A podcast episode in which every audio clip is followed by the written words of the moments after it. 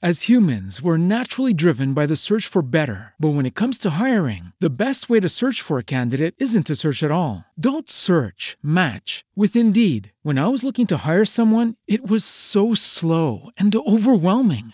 I wish I had used Indeed. If you need to hire, you need Indeed. Indeed is your matching and hiring platform with over 350 million global monthly visitors, according to Indeed data, and a matching engine that helps you find quality candidates fast. Ditch the busy work. Use Indeed for scheduling, screening, and messaging so you can connect with candidates faster. And Indeed doesn't just help you hire faster. 93% of employers agree Indeed delivers the highest quality matches compared to other job sites, according to a recent Indeed survey. And listeners of this show will get a $75 sponsored job credit to get your jobs more visibility at Indeed.com slash podcast. That's Indeed.com slash podcast. Terms and conditions apply. Hello, it is Ryan, and we could all use an extra bright spot in our day, couldn't we? Just to make up for things like sitting in traffic, doing the dishes, counting your steps, you know, all the mundane stuff. That is why I'm such a big fan of Chumba Casino. Chumba Casino has all your favorite social casino style games that you can play for free anytime, anywhere with daily bonuses. That should brighten your day a little. Actually, a lot. So sign up now at chumbacasino.com. That's chumbacasino.com. No purchase necessary. VGW Group. Void were prohibited by law. See terms and conditions. 18 plus. Welcome to Planet Raconteur, where we who tell stories rule this world. My name is Yuck Nasty, and I will be your guide into our world that's filled with sights and sounds, both wonderful and frightening. And the first story of the night is by Thomas Carey White and it's called Remarks of Counselor Pierre Aubin, Sessions of the Noble Council, May 28th, Year of Our Lord, 2017. Remarks of Counselor Pierre Aubin, Session of the Noble Council, May 28th, Year of Our Lord 2017, by Thomas Carey White. Welcome, everyone. Mr. Speaker, Mr. Secretary, Knight Senators, honored warfighters, fellow citizens. Before I begin with my opening remarks, I would like to lead everybody in the Pledge of Allegiance. I pledge allegiance to the flag of the United States of Vespuccia, and to the empire for which it stands, and to the canon that we uphold, and to the God that we serve, one nation, one people, one king, and one purpose of security and justice for all. Thank you. Thank you. I know that this is a difficult time for all of us. Three days ago, Dr. Herman Phillips, esteemed advisor to the king, was convicted by the censorship board of high treason. I know this is hard to accept. Dr. Phillips was a role model for many of us, including myself. But ultimately, we have to accept the fact that the man we knew didn't exist. The treasonous and blasphemous pamphlets discovered in his attic must speak for themselves. In them, he imagines what he called an alternate history, a bizarre world where the New World was discovered by Europe in 1492. He lays out the horrifying implications as just monarchy is overtaken worldwide by mob rule and primitive democracy. Our own compassionate levelism is replaced by brutal capitalism, and countries are unified worldwide by globe spanning treaties. In other words, a world not unlike what the world would have been like had we lost the Cold War to the Ottoman Republic. I struggled to understand what was going through his mind at the time. He must be making a political point somehow, but I don't know what it is. Perhaps he sympathizes with the terrorists who continue to prevent us from deposing mob rule nations and bringing them to monarchy.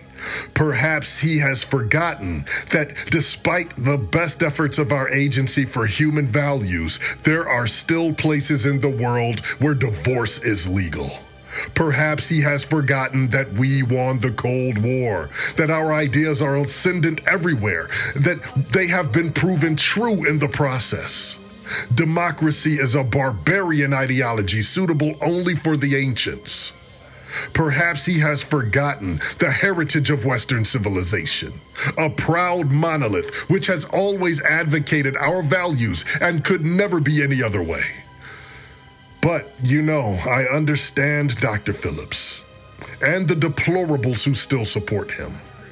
I can see why they believe what they do. Because it's tempting, so tempting, to believe in his wild fantasies. Oh, he says we can abolish serfdom. But let me ask you a question. Then who will make your house and car? Perhaps he has forgotten that every economist agrees that serfdom is necessary for the modern economy. He says that we can all work together. When he promises an international cure to smallpox, a climate change agreement, a web of computers connecting everyone, an international council to settle disputes, it all sounds good, but humans don't work that way, no matter how much the ideologues want it to be true. But, my fellow citizens, I think that this should be a moment, not of doubt, but of reaffirmation. Dr. Phillips would have you believe that history is a random drift, a free for all, a chaos where the actions of individuals can change everything, where evil could win and everyone would find it normal. But he's wrong. We stand at the end of centuries of progress, thousands of great thinkers, and though they have had their misunderstandings, they have always been closing in on a single great truth. Every philosophical theory, everything we know about the world, confirms our actions, and those who disagree with us are on the wrong side of history.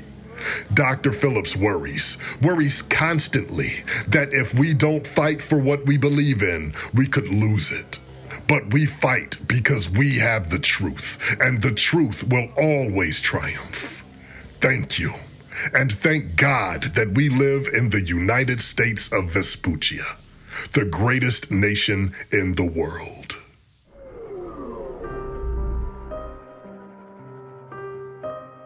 Our next story for the night is by the extremely talented author, Jamie Lackey. This one is about a man that loses his way, but possibly gains it back. you can decide. Here is for your time.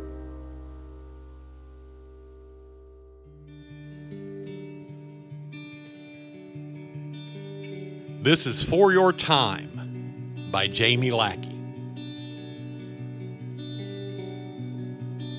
The pamphlet arrives in your mailbox, sandwiched between the grocery store ads and the previous tenant's life insurance bill.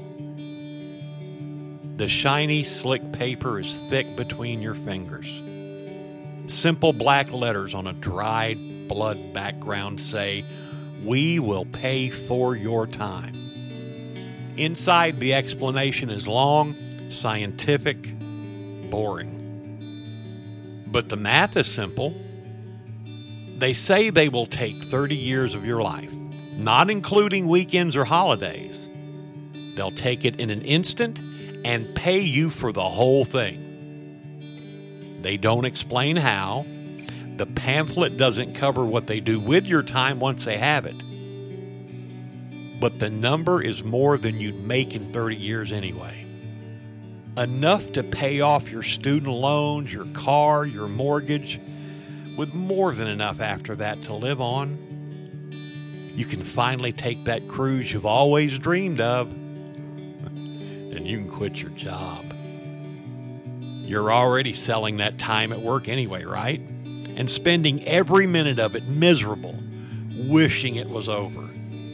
So you go and stand in line behind a balding man in a suit and in front of a woman in a long cotton skirt who smells like patchouli. Now, no one speaks to the others. The line snakes around the block, and you shuffle forward one step at a time. Your palms sweat. Think of the money. Think of the money. think of the money. Once inside, a pretty technician smiles at you and hands you a form. It's shorter than you'd expect. There's no new information, only legal paraphrasing of the pamphlet, which you still have folded and stuffed into your pocket. You sign it. You walk through another door, and a man dressed as a doctor shakes your hand. Is he a real doctor? There aren't any degrees on the white walls, and he doesn't tell you his name. All you have to do is press your palm right here. The machine is simple, sleek, white plastic with a black rectangle screen, smooth curves that look organic, and it's smaller than you'd imagined. You wonder if the whole thing is just an elaborate practical joke. Does it hurt? Doctor shakes his head. Not a bit. You hold your hand over the panel and your fingers tremble. 30 years gone in a moment. 30 years that you won't experience. Not the agonizing, dragging moments, but not the in between moments either. Your hand drops to your side. Did you do it? I ask him. The doctor shakes his head and he taps his foot on the linoleum. Listen, there's a bit of a line. You can tell he's trying not to sound impatient.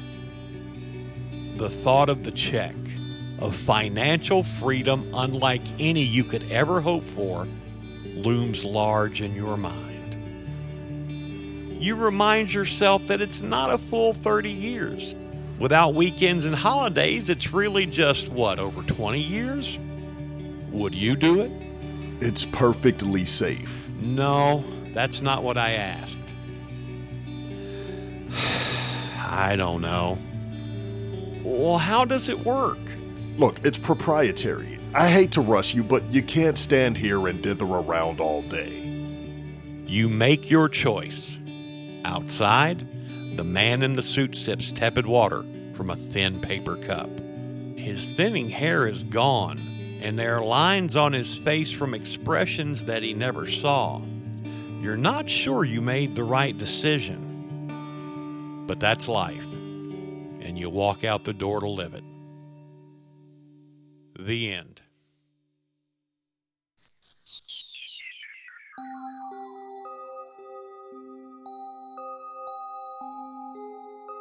And for the last story of the night, we explore the mind of a man who loses his love, loses his sanity, and then loses himself. And we watch it all as it happens. Here we go with Driftwood by John Cleworth. This is Driftwood by John Cleworth. A vast barren expanse, pockmarked with innumerable rocks and chunks of driftwood, stretched out for miles before and behind him. He empathized with the driftwood, and he was not entirely uncomfortable with the thought. In a way, it reassured him. At last, he had given up control of his life and opted to let fate direct him, like the tides. A light breeze had evolved into a bluster and carried surface sand up the beach toward him like a ghostly cloud of gas. He was unaware of this. He looked neither forward at the soulless sand nor back at his dogging prints. He only looked downward at his own footfalls. Occasionally, his boots would crunch over multicolored pebbles, rounded by years of sea stroking. But mostly, he felt the soft yield of the golden sand. Though he looked down, his senses seemed intensified. Strange that he should feel so alive today. The cliffs rose to his left, as if wishing to block the exit from the incoming tide, which insinuated in with coiling waves and hissing tongues. Directly ahead of him lay what looked like a large latex spear headed glove with too many fingers. He stopped bent forward to give it a closer inspection. A young dead squid, motionless, rubbery, and beginning to stink, like a lifeless fetus left out in the heat. His mind flashed back to Angelica, so pulsating in life, so frighteningly tragic in death. He and Angelica had planned to have a family in a couple years' time, but they'd bled her out with a razor to her throat, left her there for him to find on his own doorstep. All for her purse and the price of their latest fix he'd gladly have given them a thousand times its worth just to have had them leave her alive. He kicked the squid to one side and walked on, desolate. Springtime was trying to force back the doors of winter with little success. The weather was changeable, shifting quicker than the tides. Brief, clear blue skies had given way to gray clouds, which were already succumbing to threats from ominous black thunderheads on the horizon. The growing chill in the air did not infiltrate Stockwell's body. His mind, his soul, seemed to have detached itself from his physical being, remaining attached only by the flimsiest thread. As he plodded on like a nomad in exile, he knew the one thing he still had control over in his life, and that was the power to end it. The sea edged closer, its sound growing louder, the smell more pungent. Stockwell, eyes downcast, walked on, boots crunching down on a razor shell. His hand, hidden deep in his right coat pocket, closed more tightly around the cutthroat razor. His thumb slid up and down the mother of pearl handle. It was as if his subconscious countdown to suicide had come to an abrupt halt. A seagull cried overhead, at once lonely, yet mocking. His eyes turned skyward to watch the bird as it wheeled and flapped like a kite with a severed string. And again, he visualized the thread that held his soul to this sad, pathetic body, to this sick, cruel world. A year to the day, and the police still hadn't caught the bestial group who had terminated the life of his soulmate. He couldn't even weep now. He withdrew his hand from his pocket, closed his eyes, opened the lethal blade of the razor. He raised the live edge to his stubble covered neck. A distant corner of his mind mused that he must have made a comical sight, standing in the middle of a deserted beach, apparently ready to shave. The cold steel kissed the left side of his throat. In a moment, he would apply the requisite pressure to open the soft flesh, draw blood, and slice across the trachea. Then it would all be over, and the blissful release would envelop him. He pressed his hand steady as a rock, felt his lifeblood begin to seep from him. Now was the time to draw the blade sideways. A smile flickered across the corner of his lips for the first time in 12 months. And then he heard the moan. He froze, hand still gripping the razor, eyes closed. There it was again, just a few feet ahead. His eyes snapped open and focused on the origin of the sound. What his eyes conveyed to his brain left him stunned. There in front of him, surrounded by a circle of sandcastles, was a severed head. The severed head groaned. His blood ran cold as the eyes of the head rolled in his direction. Red streaked eyes, banded by gray black bags. Those eyes held pleading. Help me. Help me. The voice was frightened, hoarse. Strange thoughts reeled within Stockwell's brain. How could this be? Had his mind collapsed entirely? Who are you? He found himself saying. Good God, not only am I hearing voices from a decapitated head, I'm entering into a conversation with it. He flopped to the ground, sitting cross legged, staring at the bizarre head. From the cliff top, secreted amidst the thick foliage of bushes, a figure lay belly down on the ground. The watcher's eyes moved over the scene unfolding on the beach. Sweat beaded on his brow.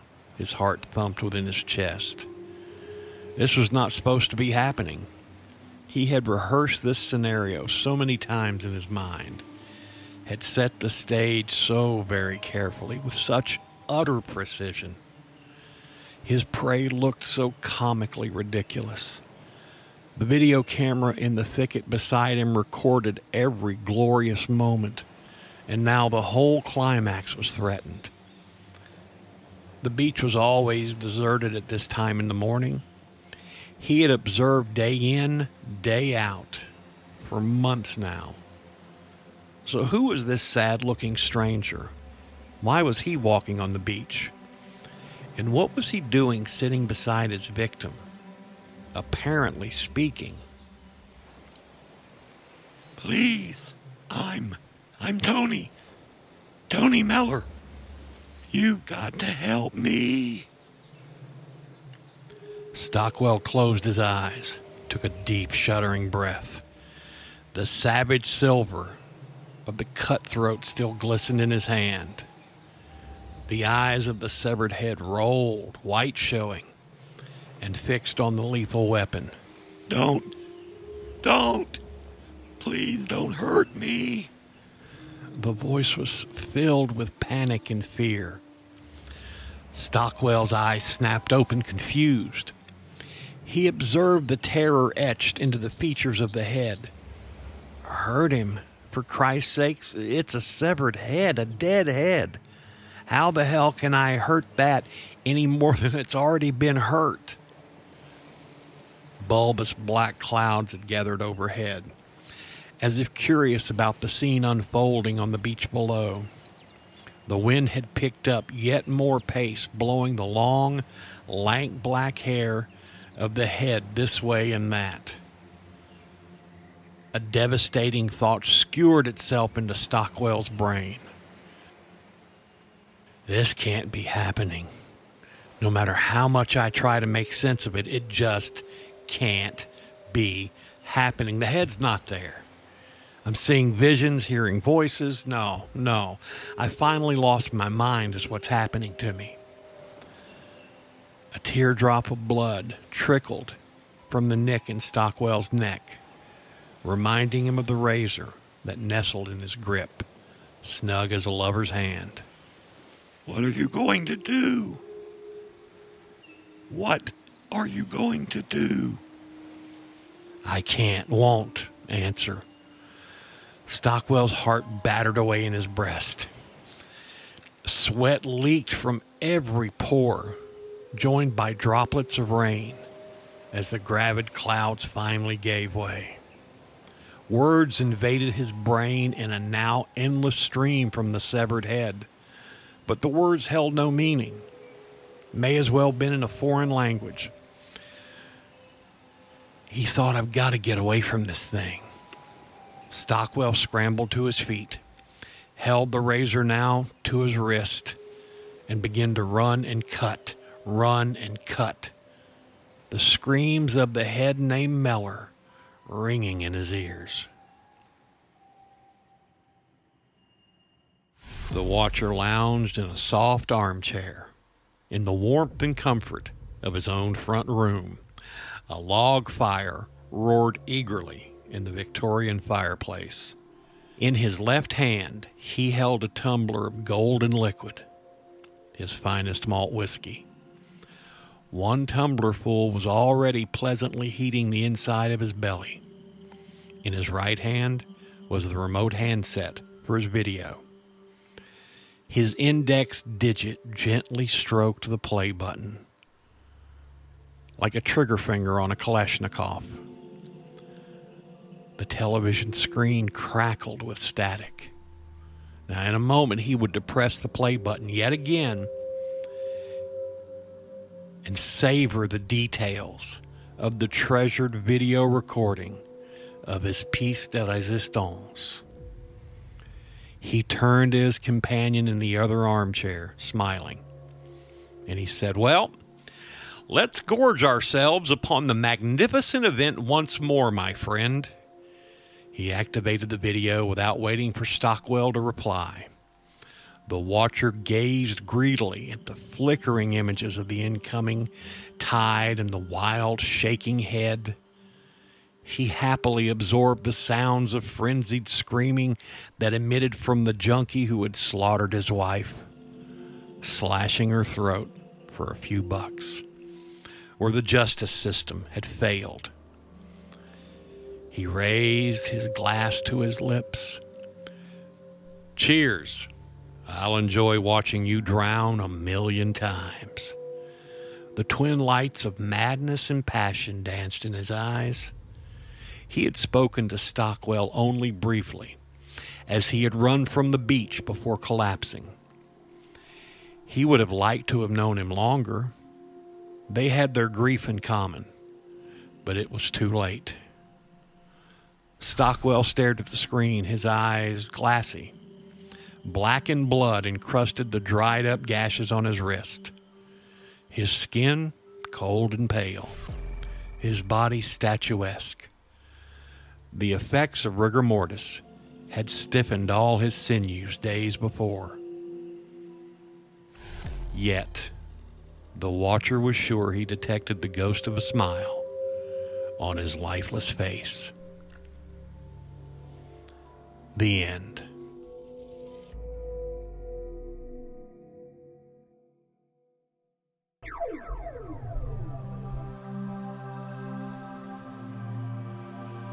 Well, there you go. Another trip to Planet Raconteur. On behalf of myself and our two fine raconteurs, Papa Dave and Bobby Anthem, we would like to thank you for listening once again.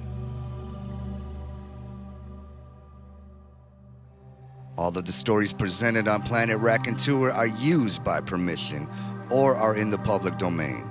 Check out the show notes for details on the authors, their websites, and their other releases. And if you like what we are doing, please subscribe and follow us on all of our social media platforms. The links will be found in those same show notes.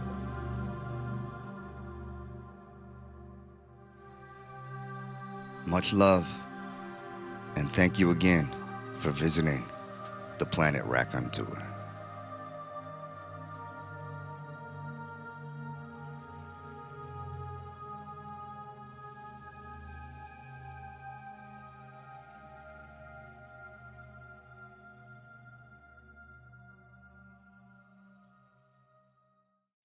As humans, we're naturally driven by the search for better. But when it comes to hiring, the best way to search for a candidate isn't to search at all. Don't search, match with Indeed. When I was looking to hire someone, it was so slow and overwhelming. I wish I had used Indeed. If you need to hire, you need Indeed. Indeed is your matching and hiring platform with over 350 million global monthly visitors, according to Indeed data, and a matching engine that helps you find quality candidates fast. Ditch the busy work. Use Indeed for scheduling, screening, and messaging so you can connect with candidates faster. And Indeed doesn't just help you hire faster. 93% of employers agree Indeed delivers the highest quality matches compared to other job sites, according to a recent Indeed survey. And listeners of this show will get a $75 sponsored job credit to get your jobs more visibility at Indeed.com slash podcast. That's Indeed.com slash podcast. Terms and conditions apply. Hello, it is Ryan, and I was on a flight the other day playing one of my favorite social spin slot games on chumbacasino.com. I looked over the person sitting next to me, and you know what they were doing? They were also playing Chumba Casino. Coincidence? I think not. Everybody's loving having fun with it. Chumba Casino is home to hundreds of casino style games that you can play for free anytime, anywhere, even at 30,000 feet. So sign up now at chumbacasino.com to claim your free welcome bonus. That's chumbacasino.com and live the Chumba life. No purchase necessary. Group. Void were prohibited by law. See terms and conditions. 18 plus.